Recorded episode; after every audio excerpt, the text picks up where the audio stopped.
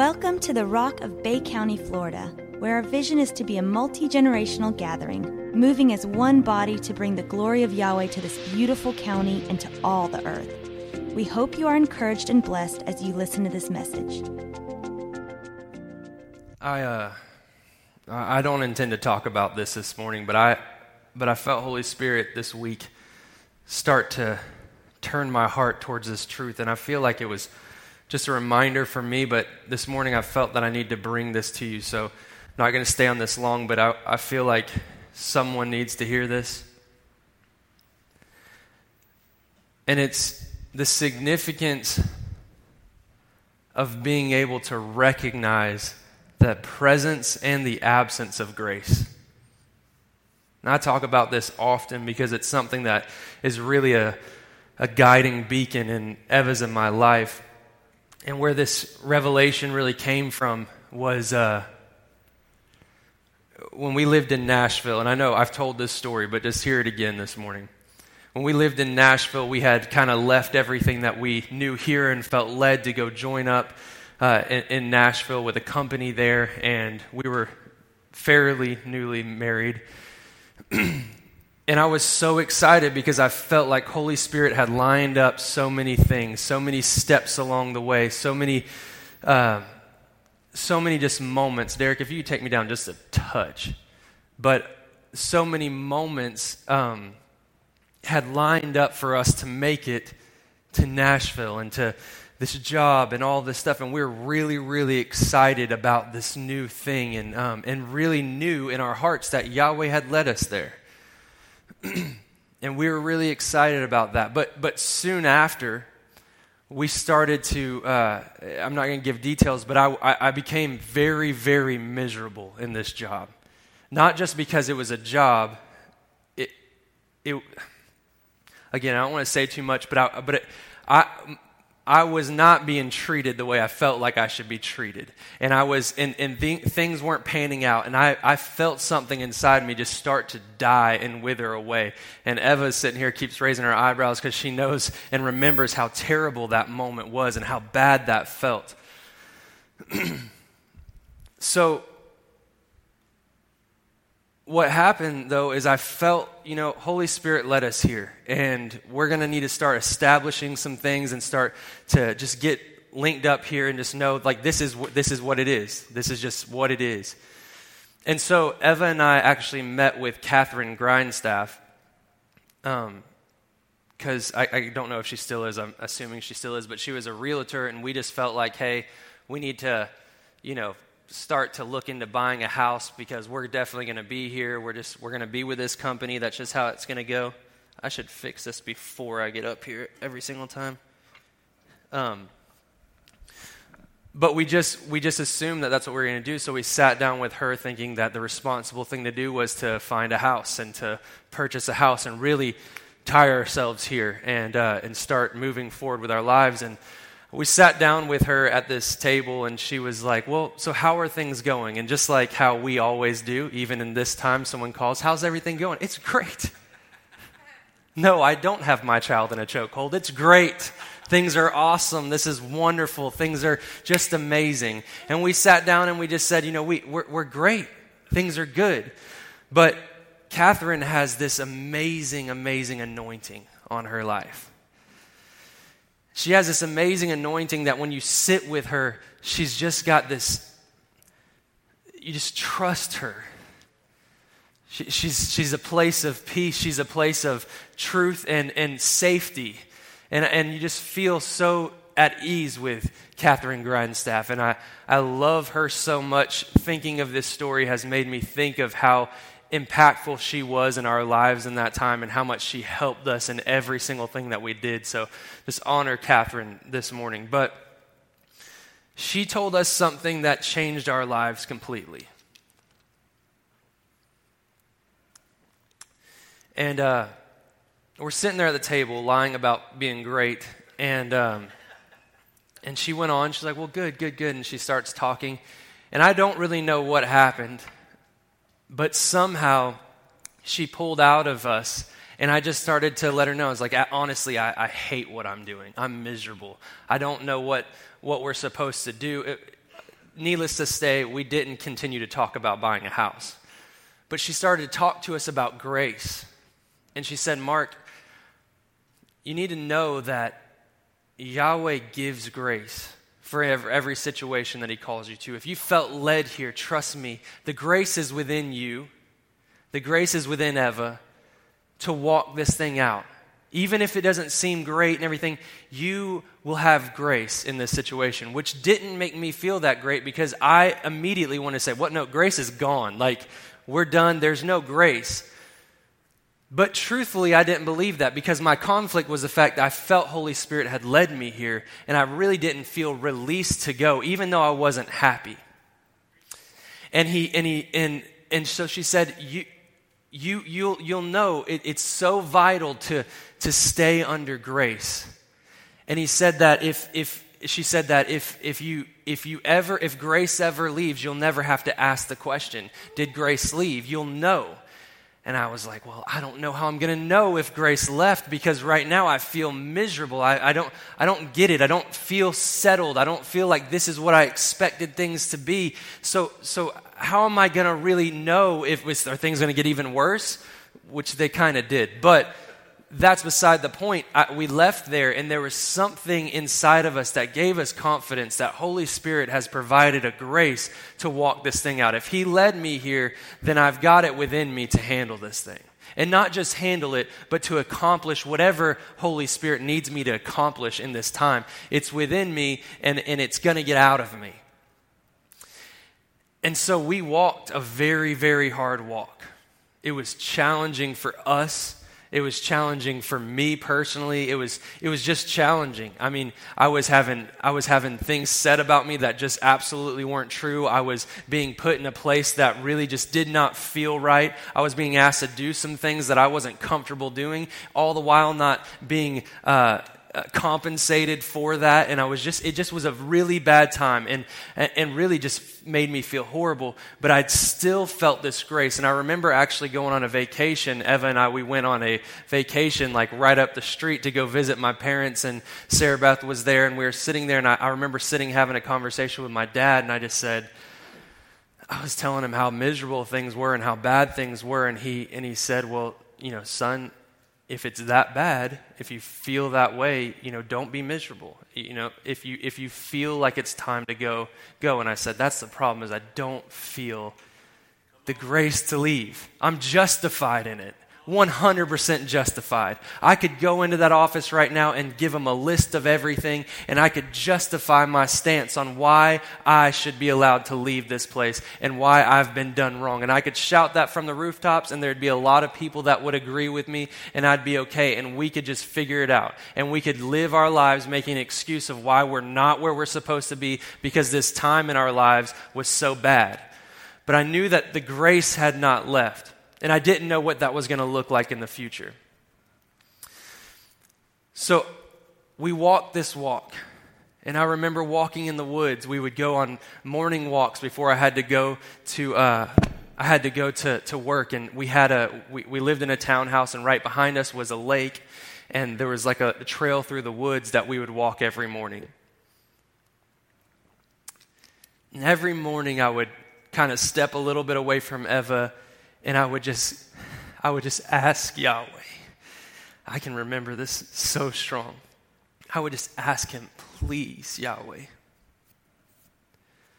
uh, let me do something else.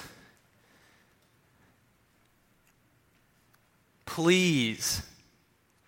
But I made sure that after I got done saying that, I said, But whatever you need me to do, that's what I'm going to do. I made up my mind that whatever He needed me to do, I would do. I refused to operate outside of grace.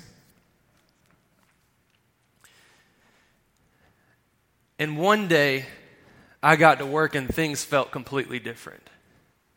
I walked in and there was a, a peace on me. There was something, just, just some assurance. There was a comfort in the room and I was sitting there and I'm working, and all of a sudden, right in front of me, there was this office, one of the manager's office that had been there for over 20 years. Her office was right in front of me, and you could see through her glass windows, and I just see her slam her computer get up, walk into the director's office, come back, grab all of her stuff, and she was gone. She had been there for 20 years, and I never had any indication that she was going to leave. The funny thing about that was her name was Grace. And you can call that coincidence, but in that moment, what Yahweh was doing is He said, I didn't bring you here to be comfortable, to make your life just perfect and everything worked out. I actually brought you here to teach you about operating under grace. And in that moment, I felt completely released from that place. I went home, I told Eva, we were super excited to be able to be out from under grace. In that time, every single thing lined up. And Yahweh was so clear, even when we were kind of confused, He was so clear about where we're to go and the direction to get there and the path to make it. Still wasn't easy, but it was true and it was right. And, and, and it's so important. See, I, I, whenever anybody asks me for advice in this area or they're struggling with something, if there's any kind of deal, I usually bring grace up. But I'm cautious about telling this story because people are very quick to say, Yeah, I think grace is left. Because Catherine said the most dangerous thing to do is operate outside of grace.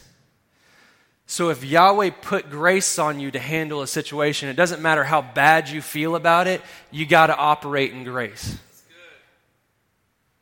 It's not your will, it's His will. And you have to understand that He's showing you some things, even in the difficult times. But equally important is not to stay too long. If you think about Egypt, when we think about Egypt, we think about captivity and we think about the, uh, that Moses led the, the Israelites out of captivity, and we've talked a lot about that recently. But in Joseph's day, Egypt was salvation for the Israelites. You see, it, it's a matter of how long you stay and understanding how grace operates and understanding when the Spirit moves, you move. And when the Spirit stays, you stay. And you don't get too anxious and you don't try to just make something happen, no matter if He promised you something or not. And so, again, I don't know exactly why I'm sharing this because this is not what I believe I want to talk about. But Holy Spirit put it on my heart, and like I say every single time, whatever, however, whenever. And so if that's you today, I just, I just, it might be for all of us to a degree, but recognize grace. Learn to operate in grace. What I want to talk about this morning is one of, I think, all of our favorite topics. But I've felt this strongly lately, and this is Holy Spirit and being filled with Holy Spirit. Baptized into Holy Spirit. And I know what you're probably thinking. It's what I was thinking when I felt Yahweh speak this into my heart that I am filled with the Spirit. I'm spirit filled. I'm a spirit filled believer. I think that everybody in this room and probably most everybody sitting at home watching this would agree that you're spirit filled, that you were filled with the Spirit, right? But the question I realize is not if I have been filled with the Holy Spirit, is am I filled with Holy Spirit today? That's semantics. You're just using words. And no, I'm talking about the infilling, continual filling of Holy Spirit because you can be quarter a tank full, half full, three quarters full, but not full. Filled. In Ephesians 5, Paul, he, he says, Do not be drunk with wine, but rather be filled with Holy Spirit. And that word filled there is, a, is it actually means to be continually filled. Ben, you always talk about not uh, the, the train of his robe is filling the temple. There's a continuation of the filling of Holy Spirit. And I think one of the most dangerous things that spirit filled believers do is they say, I'm filled with Holy Spirit. You were filled. Are you filled today? In Acts 2, which is the great filling of Holy Spirit in the upper room, this was this challenged me. I thought this was crazy because I noticed in Acts 2 they're, they're filled with the Holy Spirit. They're speaking in other tongues. You talked about that today and the importance of that, and it's so significant. But they were filled with the Holy Spirit, and I think we'd all agree that in that moment that would be wild and crazy. It was confusing. You would be convinced that you were filled with the Holy Spirit, and everyone in that room was filled with the Holy Spirit. But then you jump down a couple chapters in Acts 4, verse 31, and you find the same spirit filled believers who are contending with the powers that be in that world of evil, and they're praying to Yahweh. They say, Yahweh, Yahweh, give us the confidence to speak your word. Show us signs and wonder, wonders and miracles so that we can fight against these powers in this world that don't believe in you and don't believe in your son. The same spirit filled believers that were in Acts 2 are asking for this in Acts 4. And you know what happens? The Bible says that the ground starts to shake. that the very ground starts to shake beneath their feet. And the words are, and they were filled with Holy Spirit. Wait, so Acts 2, the great filling of Holy Spirit, He came Acts 4, they're praying and he comes. And I'm challenged so much today to recognize that it's essential that we're continually baptized into the Spirit of Yahweh. See, baptism isn't just dunked in water and come up and that was your salvation. It is that. But the word baptism doesn't necessarily just mean that. Baptism means immersed. Ba- bapti- baptism means fully submerged, fully saturated. In the context of which we're speaking today, it could mean completely filled. And you remember whenever John the baptizer, John the Baptist, is baptizing people in the Jordan, and the religious leaders are questioning, Who, who are you? Are you the Messiah? Are you a prophet? No, no. Well, well, are you Elijah? No. Well, who are you? Why are you baptizing people in water? Who, who are you? he steps back and he says, I'm what Isaiah prophesied. I'm a voice crying in the wilderness to make straight the path and the way for the Lord. And there's one among you that you don't even know yet. But he's coming, and I'm not worthy to untie the sandals on his feet. You see, because I baptize you in water, but he baptizes you in spirit and in fire. And in the day of salvation, when someone preaches that to you, that sounds, man, oh, I got to get the spirit filling like the fire of Holy Spirit. But what happened to that fire of Holy Spirit that once filled us? That caused us to be convinced of another world within us.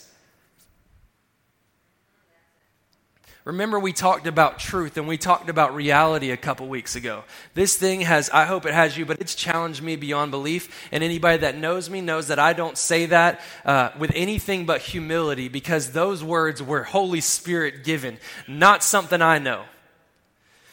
So it's challenged me just like I hope it's challenged you that what is truth? What is reality? That which is sought, that which is found.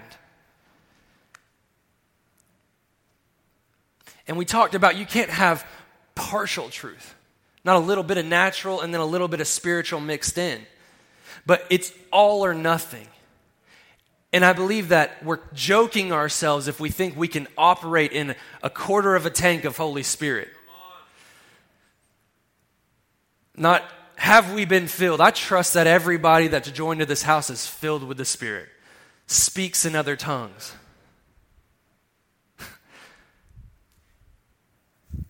or was filled with the Holy Spirit. But today, I believe there is a call back to the infilling of Holy Spirit, the complete immersion into Holy Spirit, into the baptism of fire. And you know who does that? Yeshua. Yeshua baptizes you in fire of the Holy Spirit. And it's important to walk in that relationship so that we can be baptized in fire. I want to read out of John 3 real quick. I told you I was going to do this. This is the story of Nicodemus. I've just seen some small nuances, and I, I don't intend to keep you long. I just, you know, I, I, to be honest, you, I don't feel like I'm, I'm all there with some of these stories and some of this stuff I'm, I'm going to speak about. So I'm just going to talk and see what Holy Spirit has to say. So, John 3, let's just start reading. Now there was a prominent religious leader among the Jews named Nicodemus, who was part of the sect called the Pharisees and a member of the Jewish ruling council. One night he discreetly, it's important, one night he discreetly came to Jesus, said, Master, we know that you are a teacher from God. Why? Because for no one performs the miracle signs that you do unless God's power is with him. Let's read that again. Verse 1. I always say this, but let's put ourselves there. Let's uh, let's be let's just be a fly on the wall. Now there was a prominent religious leader among the Jews. Prominent meaning he had a place of authority and honor. He was recognized in the religious system. He had made it in the religious system. Now, there was a prominent religious leader among the Jews named Nicodemus, who was part of the sect called the Pharisees, Yeshua's favorite people, and a member of the Jewish ruling council. One night, he discreetly came to Jesus, said, Master, we know that you are a teacher from God, for no one performs the miracle signs that you do unless God's power is with him. And Jesus answered, Nicodemus, listen to this eternal truth. Before a person can perceive God's kingdom realm, they must first experience a rebirth. Nicodemus said, Rebirth. How can a gray headed man be reborn? It's impossible for a man to go back into the womb a second time and be reborn. Jesus answered, I speak an eternal truth.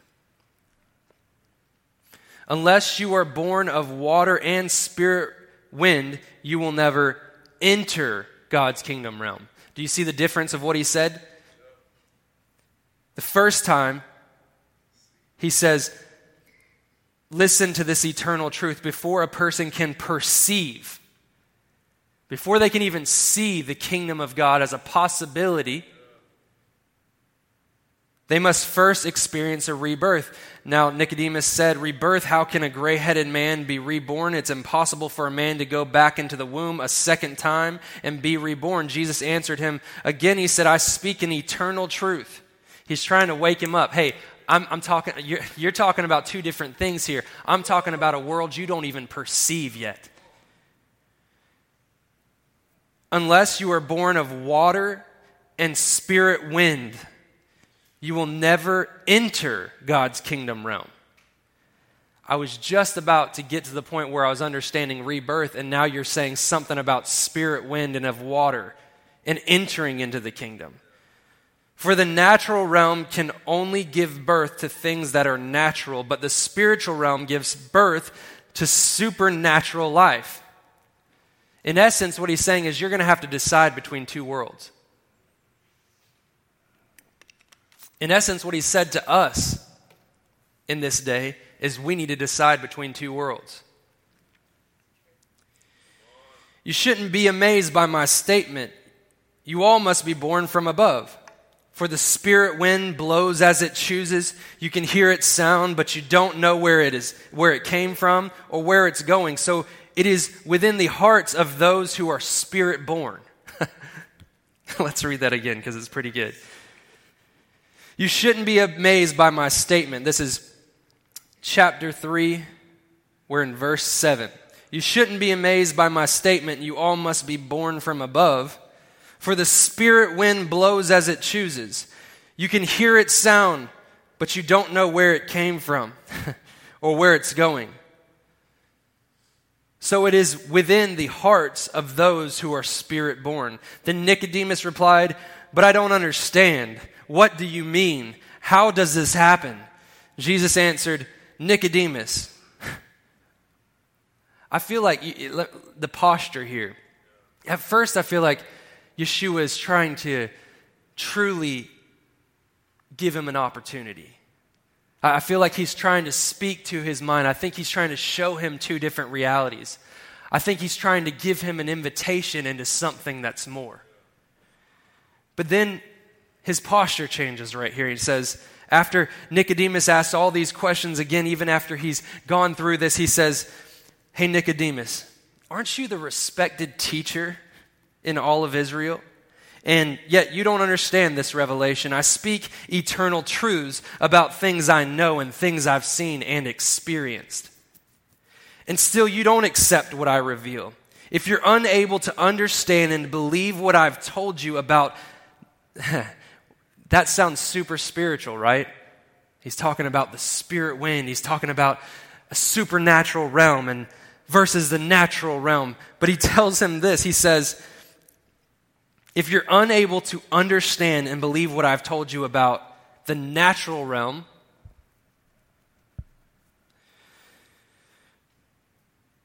what will you do when I begin to unveil the heavenly realm? Meaning, there's way more than that. He's not talking about the heavenly realm, meaning, what about whenever I talk about when you go to heaven? This is crazy because he says, No one has risen into the heavenly realm. no one has risen into the heavenly realm except the Son of Man, referring to himself, who also exists in heaven. I would assume Nicodemus is wigging out right now. Wait, you're right in front of me. What do you mean? What do you mean that you exist also in a heavenly realm? And no one has gone to the. See, what did Yeshua do? He went to the Father when he was resurrected. I and him, him and me. He's in the Father, and now we have access to the Father. What Yeshua was doing in that day was saying, listen, there's a part that of this kingdom that you can perceive if you'll be baptized and sanctified with water. There, there's, a, there's a basic perception of the kingdom. One will let you go to heaven. But then there's this thing called the spirit, the spirit, the spirit realm, the spirit wind, as he calls it in the Passion Translation. And that will take you past just perception and allow you to operate on it in heaven today. Go to, operate in. There's a lot of people that are saved, and this is truth that we know, but just stay with me. There's a lot of people that are saved that, that have punched their ticket to heaven, that could sit here and say, I believe in Yeshua, I believe in the scriptures, I believe in that stuff. And then there's a, there's a group of people who are starting to see a little bit deeper and say, I want to operate on earth as it is in heaven. And so what, what he's saying here is that, is that there, Nicodemus, see, if you think about what Nicodemus just did, when I was reading this, I couldn't help but think about the rich young ruler. So many people want to go to Yeshua for a trick, a gimmick, a get rich quick scheme. You know what I'm saying? Like the rich young ruler. How do I enter into the kingdom? Okay, sell everything that you have. I just meant like, you know, this thing's pretty cool. Like you, you do miracles and everything else. Like, how do I get into the kingdom? Like, you know, basic entry? Do you have like a three step plan? Like, can I just get in the first plan, keep my money? But no, listen, it's impossible for you to enter in with that mindset, with that truth, because you'll always believe that your success lies in what you have. Nicodemus tries to sneak because he knows he doesn't want anybody to to, that, that's a part of his group to know he was being discreet about things and that he really started to see truth. So Nicodemus thought, look, I'm already established in the religious world. I'm watching this dude do miracles and signs and all kinds of stuff. Why don't I go get a little just tip from him? I'm going to tickle his ear by telling him, hey, look, we know you're from God. You know, yeah. We believe that. Trust me, all my buddies, we sit around, we talk about how you're just amazing. And we, we believe in all the signs and wonder, wonders and miracles you do. And you must be who you say you are. So why don't you share with me a little truth? And he said, Okay. You and I have different ideas about what truth is. Essentially, what he tells Nicodemus is the same thing he told the rich young ruler you're going to have to enter into a completely different world. You can't take what I have what I have here, you can't even understand it unless you're willing to completely immerse yourself in a completely different life. Leave everything that you have and walk with me. You think about Nicodemus and his comfort in the religious system. Man, I know things. And, and, and, it's, this is the funny thing to me about the, the whole part about the spirit wind. You never know where he goes or where he comes from, and it's here, there, and everywhere. And to Nicodemus, who is very established and very comfortable, that probably blew his mind. And he's like, absolutely not. No, I need, I need something tangible that I can take now. I need projection. I, um, my 401k is established, Yeshua. Like, this is where I find comfort in being able to project the future. And, and, I have a path that I know this is how my life is going to work. This is how things go, and this is how I do stuff. And this is this is this is for my children's future. And this is I'm not doing this out of self, you know, uh, self righteousness or worrying about myself. I'm I'm trying to to to set things up for the future. I'm comfortable. Why can't we have both? and he starts to talk to him about a spirit, a spirit wind that comes from over here or over there, and you never know where it's going to go. I can't tell you what the future is going to look like, I can't project that for you. When, when you guys were singing about Defender today, I kept, and I almost came up and said this, but I kept seeing David as a little boy. Little boy, we don't really know, but uh, as a boy, let's say as a boy, walking onto that battlefield for the first time.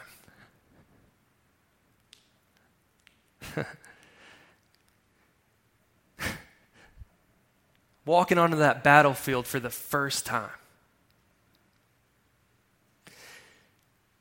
And he's got this pressure. You got to wear this armor. This is how you do it. I know it's a little heavy for you, but this is how you can defeat this guy. I mean, it, you don't really have a chance. Let's be honest. You're tiny, he's huge. But, but it, the armor and, and the sword, that's how it's done. But see, David was untouched. David sat there and he said, Look, I've dreamt about this. This is what my dreams are made of. You see, one day I was in the field and I grabbed a lion by his beard and I killed him. I've fought bears and lions. Like, this is nothing else. But I know that the only way that I did that was not because I'm some strong, there's, this is reality that I'm a boy.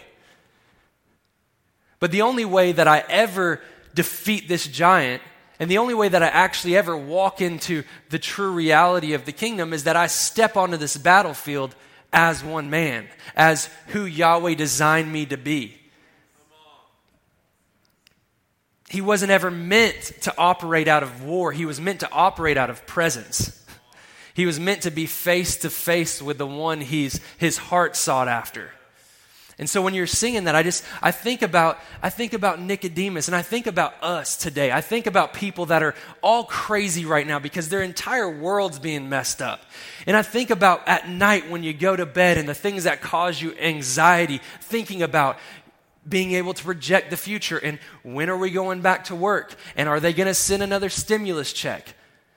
It, it, what, what's, what's it look like in the future? And it's what we dream about and I, I can't help but think about if i'm going to bed thinking of that and dreaming about that what about frank and leo? I think about my boys and when they go to bed they're not dreaming about that. They're dreaming about adventure and dinosaurs and lions. They're thinking about superheroes, treasures, and pirates, and this great adventure that children start to think about. They dream that anything is possible.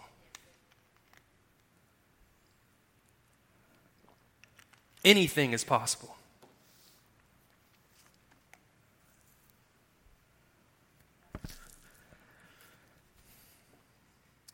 I've said this before, but Holy Spirit is if you got Yeshua, who's the Son, you got Yahweh, who's, who's the Father. Holy Spirit is he's kind of like the adopted child who is on a Harley, my brother Derek. And he's the wild child of the bunch. He's the Leo of the group. And he's there's no certainty except He's certain. He's certainly what you're supposed to have. He's what we have to have as kingdom people, and we have to be subjected to the idea that we can't hold on to the natural truth. Get this trick of Holy Spirit and bring him back over here and feel like we can operate. We have to be completely immersed and filled with the Spirit, with the truth. He is the Spirit of truth. What we'll be talking about is truth. He is all in all, He is everything. We have to continually be baptized into the truth that is Holy Spirit. But it's not going to be comfortable. But here's the crazy thing about that if you want to talk about words and how word play and everything else. But Holy Spirit is also referred to as the Comforter. Nothing's comforting about having to not know where your life's going to go and how this thing's going to flow back and forth, especially for a man like Nicodemus who has everything established. That's not comfortable. How can you call him the comforter unless you become comfortable with the adventure of Holy Spirit? It's how we were designed. We were designed to operate in a different world. And I, and I just have felt such a call, such a, such a challenge in myself to pull us back to this idea that we're not of this world.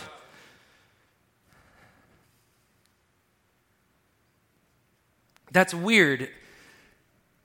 That's weird to anybody that just wants to read the Bible, but those that actually read the Bible realize that we're not from this world. This isn't how we're meant to operate.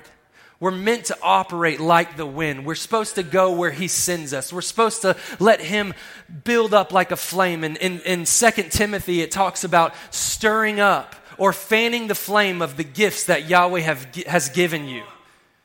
In Luke, Yeshua himself, he says one of the coolest things. I love how he tells us to make sure that our lamps are always burning. it's one of my favorite things. Make sure your lamp is always burning. There has to be a continuous filling. I, uh, when you think about the, the if we're going to talk about baptism, if you think about Yeshua's baptism, he's baptized in water. He comes up. Holy Spirit descends like a dove and he receives beloved identity. So, to me, what this says is when you receive salvation, Holy Spirit is there. Holy Spirit within you makes way for your true identity, your beloved identity, who you really are. It's important that we're always filled with Holy Spirit so that we can always see ourselves from the lens of the Father as my beloved Son. My son, Leonardo, Leo, we, uh, when I was, when I was, um, Eva was pregnant, we knew he was going to be a boy. And I felt led to, in my workout, I don't do that anymore, but when I used to work out and I was running a lot, I came to this place where, uh, isn't it funny how, like, well, some people might be like this, but in quarantine, like, the first idea is, like, I'm to get in shape. At least, you know what? I'm to be healthy. I'm to do Next thing I know, we're baking cookies. I'm sitting on the couch. I can't do anything. Anyways, but I used to, and I can dream about the fact that I used to work out and I would run and at this place that I was running, there was this. Uh, I, at the end, I was I would do sprints, and I remember uh, I remember one time Yahweh. I was sprinting in this one area, and Yahweh. I just felt led to come over to this other area, and where I was sprinting, as I was sprinting to this uh, this like um, it was a lion. It was kind of like a statue of a lion. It was a kid's toy that they could climb on, but it was a statue of this lion. And I felt Yahweh start to speak to me and say, I want you to run towards that lion every day. I want you to run towards that lion every day for your son. And so I immediately got fearful because if Yahweh's telling me to do something out of the ordinary for something, there must be something wrong. So I'm going to just do this. I got to run. I got to run. I got to I got to do these things and I'm being led by Holy Spirit to run to this lion. And one day I get to the lion and I'm exhausted and I lean up against the lion and I hear Yahweh say to me, Your son will be bold as a lion. And we hadn't named him yet, so I ran home and I did a little Google search and up pops Leonardo, bold as a lion. And I was like, uh, other names for bold as a lion. Well, Leo means lion, but bold as a lion is Leonardo. And that was just out of the ordinary. I don't want people to think we named him after Leonardo DiCaprio or Da Vinci or anybody else. I want him to be him, Leo, uh, Leonardo. I don't want him to have that be a weird name. Of course, in Eva's family's culture, European culture, that's like, they're like, hey, Leonardo, we love it, you know? Um, but for me, it was tough. But you know what's wild, wild, wild about Leo? We never, ever, Eva and I ne- never, ever, ever tried to gear that boy towards liking lions. Never.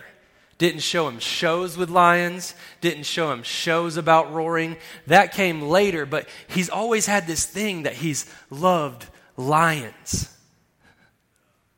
Because before he was formed, Yahweh put things in him. Before he came to this world, he was born of another world. and all Yahweh was doing was revealing to me who he already was. So what's my what's my job as a father? It's to make sure that he always believes that when he roars, giants fall. That nothing is impossible. I, we were in an unfair fight yesterday where I felt like I, I was the action figure, the Incredible Hulk. And he was just this little tiny Simba lion. And so he wanted to fight, and I would come up there, and before I ever got to him, he just, raw! And then I had to fall over. If I kept coming, he was like, no, that's not how you play. Because in his mind, I mean, Leo does this for everything. If you're tickling him too much, he'll roar at you to get you to stop. If he's mad, he'll roar. Because he truly believes there's something in him There's a roar in him, there's a power within him that if he does this, everything else goes away. And I love that. And I want to continue to, to, to, uh, to fan that flame within him. It's his identity. And Holy Spirit is what always makes room for that beloved identity to come. Does that make sense? I want to talk about this real quick, and, and we're going we're gonna wrap things up because really, this is a lot of continuation of, of truth. And, and us in shaking us up to realize that, that, like, just because at one time we were filled, this is the whole truth. Just because at a time we were filled, there has to be a continual filling, there has to be a continual leaning in. But what happens to us? What takes away those dreams? What takes away those visions? I, I was drawn to a story, another story in the Bible that's found in Matthew 17, verse 14. It's what a lot of scholars say is like the most, has the most continuity of any story in the Synoptic Gospels, which is a story of this boy who continually falls into fire and falls into water. And this story stuck out to me because I've been on fire and water, being baptized in water, being baptized in fire. And so it stuck out to me that this was seen su- as such a negative in this story. And in this story, Yeshua and his disciples are coming from the Mount of Transfiguration. They walk down to the multitude, and this man approaches them. And this man is a father of a boy, and he says, uh, Lord, once again, Lord first. Before anything else is done, he, he says, Lord, have mercy on my son. He's epileptic, and he continually falls into fire and falls into water. Well, he, I think this is pretty, we, we know this and it's been spoken and preached a lot, but we know that that boy wasn't epileptic. Yeshua later talks about him having a demon. And just because he's epileptic doesn't mean that he has a demon. It, the, the translation actually is moonstruck. That's the correct word. If you look, there's even in your translation, I don't know which one you have, but it might say as the heading, moonstruck. And the word moonstruck means he has a distemper mostly in his mind. So there's something in this boy's mind that causes him to throw himself into fire and throw himself into water. And even, even though he, he, he, he, he, uh, he walks and, and fire in and of itself isn't a bad thing, water in and of, of itself is not a bad thing, there's something in his mind that tells him to put himself in a situation that could potentially kill him. And Regina, you talked about the enemy this morning. And I think that we've come into a place because we talk about the age of peace. We talk about, uh, we talk about that we don't fight these battles. We, we're, we're not, we don't sit there and focus on the enemy. But let me just tell you the enemy is real. Now, us subjecting ourselves to an inferior world subjects us to the enemy within that inferior world. When we talk about the age of peace, when we talk about stepping out of that day, you, this is a complete submersion into the reality that Yahweh fights our battles and we're not in this, we're up here. Hence the term we're up here, the up here dimension. But what I find is this thing of, of, of fire and water, and, and you think of if he has a demon, this demon's not telling him to hang himself. This demon isn't telling the boy to jump off of a mountain and kill himself. He, he, he, has, he has more work to do. He's telling him to put yourself in situations. Just, just hey, look, it's just water, it, it's, it's just fire. The enemy always has a way of perverting things. It's just a little bit of knowledge. It's, it's just a little bit of truth. Look, it's not going to kill you. It's just the news. It's, it, it's just water. It's just, it's, just, it's just Facebook. It's just social media. It's not like I'm saying that I just put all my trust and faith in Donald Trump or, you know, whoever, Joe Biden or whoever you think. It's not, it's not saying that I just put all my trust in all these news outlets. I just need to know what's going on. Just, it's just water, just a little bit of fire. I just want to subject myself to the truth of because I have to know. Knowledge is power. How, how just a little bit. And, and I, and I feel like, uh, I, I, believe it was Apostle Damon one time made the statement that the enemy never wants you to, uh, to, to just be completely cold. He doesn't want you to just be completely gone. He, he doesn't want you to just be a little bit a little bit eccentric and out there and just obviously demon possessed and crazy. He just wants a degree of what you were designed to be to be gone from you. Because 211 I love how he says this. He says, "How powerful is 1 degree? 211 degrees is hot water. 212 degrees can move a train." And the enemy never wants us to be in a place where we realize that things are being taken from us, that the truths of the kingdom. Eva, Eva and I have talked about uh, Germany in the day of the, the Nazi regime and Hitler, and, and, and Eva talks about how people, the, the history books will tell you that Hitler was a bad man. He's a bad man, yeah. But it wasn't just Hitler, it was a little bit of freedom just a little bit of water, just a little bit of fire, just a little bit of distemperament in your mind that tells you that this is the right way and that is the wrong way. And I'm telling you that as kingdom people, if we continue to subject ourselves to a little bit of the perverted knowledge, the perverted water and fire of this day and of this world, and we fail to fill ourselves and be baptized in the fire and the water that we were designed to walk in, it doesn't matter if it's just a little bit. The people that were, are, uh, are alcoholics, the people that are drug addicts, the people that are addicted to pornography. It, it didn't start with the fact that they just opened things up or they just started searching things on the computer. It started with uh, one picture. It's not like I'm looking at porn, I'm just looking at a picture. It's not like I'm, it's not like I'm, uh, I'm trying to get wasted. I'm just drinking a little bit. I know there's alcoholism in my family, but I just, it's just a little bit. It's not that I'm addicted to, to drugs. I don't want to go down that road. I just want to see what it's like. Let me just try it. And they don't realize, they don't recognize because they're not spirit filled, filled today, that the enemy is just saying it's just water and it's just fire we as kingdom people, especially, especially in this day, and I don't mean this to be a doom and gloom, this is good news. But we, we have got to decide what fire and what water we're going to be baptized into. One seems harmless, it's just the news. That's what I hear today. It's just the news. Well, if it's just the news, then why are you going to bed in turmoil? And if it's just social media, why are you questioning everything about your identity? And why did you used to be okay with yourself and you used to see yourself as a kingdom daughter or a kingdom son and you used to be satisfied in who you are? And now we have a generation that has no idea who they are and is always trying to look just as good as the fire and the water that is burning today.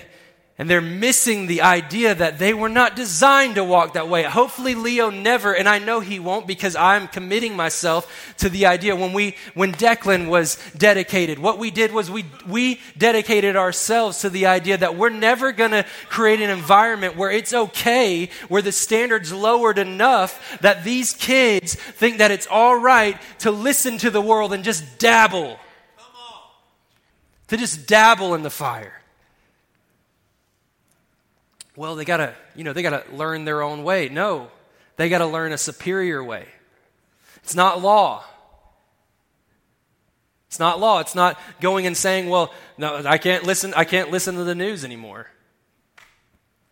I can't do anything. It's recognizing when you have a grace and when you don't. It's recognizing when the Spirit is leading you and when He's not. And if He's led you into a world to change it, great. Make sure that world's not changing you. Because if it is, I don't care if you feel led to it. I don't feel if you, I don't care if you feel called to it. It ain't right. It's not right. It's not where Yahweh has you. Yahweh will call you to things, but He intends for you to be spirit led.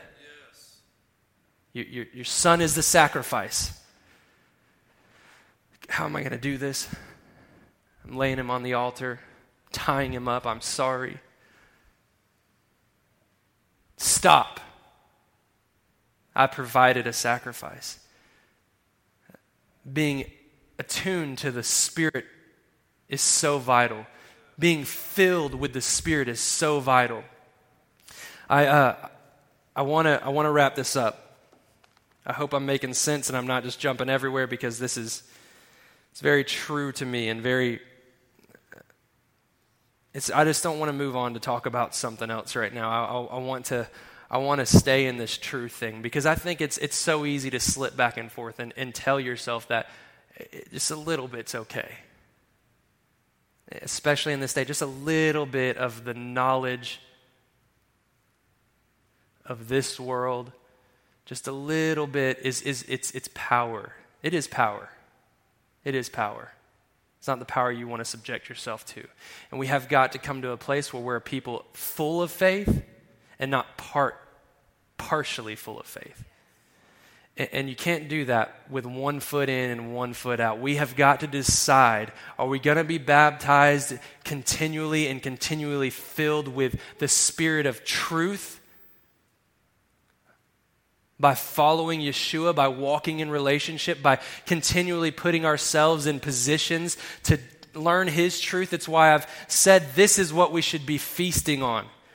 Then this day, man, this is, this, is, this is the day that you need to go into this book, pray in the Spirit, spend time with, with, with Yahweh, no question. But also, I feel like some of us need to get back into the Word of Yahweh and let some of these things come alive again and to remind us. Let it be a reminder to us of the truth of the kingdom. I just, uh, my, my, my personal conviction is I'd much rather read this news than read the other news. Trust me, you Holy Spirit will li- lead you into the right path. You don't have to worry about all that kind of stuff, but it's a scary thing because He's like the wind. And you got to leave your comforts of yesterday to enter into a new day. I, uh, I, Colossians 3 talks about setting your mind. Remember, the, the moonstruck boy had a distemperament in his mind. This mind is such a powerful thing. But, but I feel the call to set our mind, to set our mind, to solidify our mind on a heavenly realm. And the reason it says to do that in Colossians, to set your mind of the things that are in heaven and not in the natural, is because we've been resurrected We've shared in the resurrection of Christ. And remember when we talked about on Easter, if, if the resurrection is such a truth and such a hinge for our faith, it, so, so, so vital is the truth that we've been resurrected with Him. It should be such a challenge to us to live every single day like the resurrected King that's within us, and that if He's seated in, in, in heavenly places, we're seated in heavenly places, plus we're walking in this existence, in this earth, heaven on earth. So set our minds. And if we're not continually setting our minds, and I said this earlier, but if you're not setting your mind in the morning and you're not setting your mind at night and you're not setting your mind all throughout the day, and if things start to arise or you hear something, if you don't go and set your mind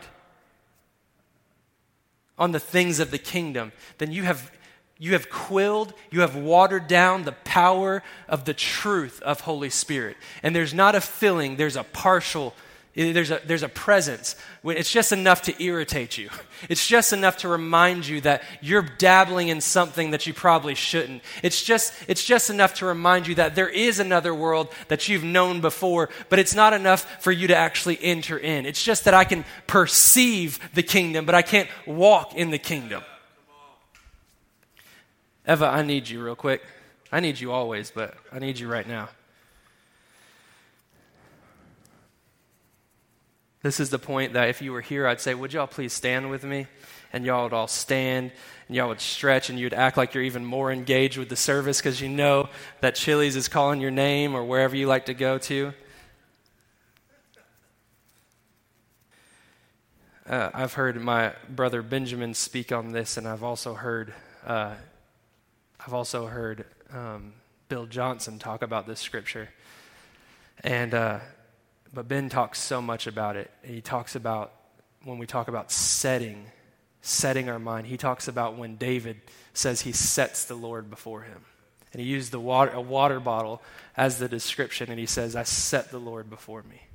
Meaning that I operate with my focus and gaze on him. This is how I perceive everything else. So if you're going to look at the news and you need an update, make sure that first you've set the Lord before you so that the lens in which you perceive all of that is goodness and truth. Psalm 16, David says, Preserve me, O Lord, for in you I put my trust. O my soul, you have said to the Lord, You are my Lord. You, Oh, oh, my soul, you have said to Yahweh, they mess you up with all these translations things, and I'm reading out New King James, so it messed me up even more. Oh, my soul, you have said to Yahweh, You are my Lord. My goodness is nothing apart from you. As for the saints who are on the earth, they are the excellent ones, in whom is all my delight. Their sorrows shall be multiplied who hasten after another God. Their drink offerings of blood I will not offer nor take up their names on my lips. O Lord, you are my portion of my inheritance and my cup. You maintain my lot. The lines have fallen to me in pleasant places. Yes, I have a good inheritance. I will bless the Lord who has given me counsel. My heart also instructs me in the night seasons. When you go to bed at night, I'm telling you, we have got to set the Lord before us. We have got to set our minds on things that are not of this world, but in the world that we came from, that we're meant to operate from, that the spirit wind gives us access to. Because when we do that,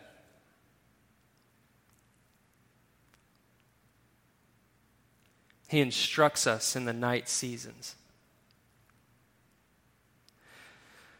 I have set the Lord always before me because He is at my right hand. I shall not be moved. Therefore, my heart is glad and my glory rejoices. My flesh also will rest in hope.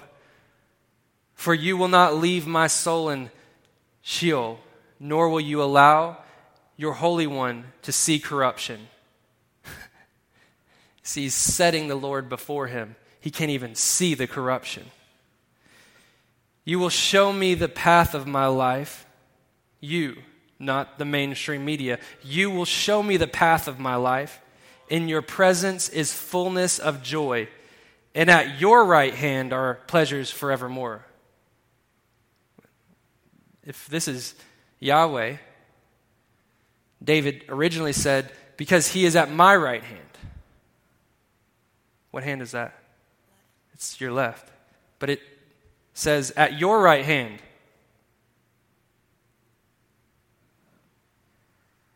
This is how we're designed to walk with Yahweh. Me at his right hand. His right hand. and him at my right hand. David always said, Let me be the apple of your eye, which means let me see my identity in your eyes. If you get close enough to someone, you can actually see in the pupil of their eye themselves. But it takes nearness. Can you see me? Yeah. I can see me. I, well, I can see me. Well, I can see me. it takes nearness, it takes closeness, it takes it takes subjecting yourself to that walk. And I'm learning this myself. I'm not here to preach at you, I'm not here to condemn you. I'm here because I have a conviction in my heart that I have dabbled in the fire and I've dabbled in the water and I felt like it's okay. And, and this, and this is your truth, however, Holy Spirit leads you to. I'm not trying to put out a set of laws here. I'm talking specifically in this day about the truth of this world the need for just a little bit of knowledge. Don't let it take your peace. It is not worth it. It is the enemy, and I don't care if you are up here, over there, around here, the enemy is actually real. And if you are going to subject yourself to that world, that's fine. Just remember that you're going to be dealing with an enemy who is, his devices are amazing. Very subtle. It's just water. You drink that, it gives you life. It's just water. Don't, don't worry about it. Just telling you that this is the conviction in my heart today that it's not just like, oh, it's reality truth. The, the other side of that is if we want to subject ourselves to this world, we'll never accomplish what a filled man of Holy Spirit is meant to accomplish. Amen? Is that enc- I hope it's encouraging to you guys because I mean it to be encouraging. I mean it that we were Acts 2, but now we need to be Acts 4. That's what I mean. I mean that there's more. There's always more. His kingdom is ever increasing, and it's ever increasing in us. And I'm just not willing for this house, for this tribe, for this people to go ahead and say, it's just water. We're meant for so much more and so much greater, and you'll never change the culture if you look exactly like the culture. You'll never, you'll never change anything with the world around you if the world within you is in the same turmoil that the world around you is in. Take the truth of Holy Spirit, be filled so there's not another place for you to fit any other news. There's no other truth that could ever get in. I'm constantly praying in the Spirit. I'm constantly setting the Lord before me. I'm constantly walking in relationship. I'm constantly worshiping. We got, we have to be.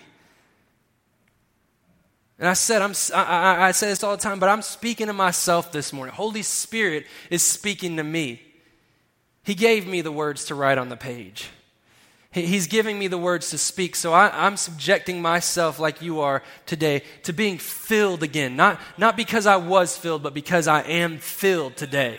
I'm filled with the Spirit of truth, who is life, and life more abundantly. Amen.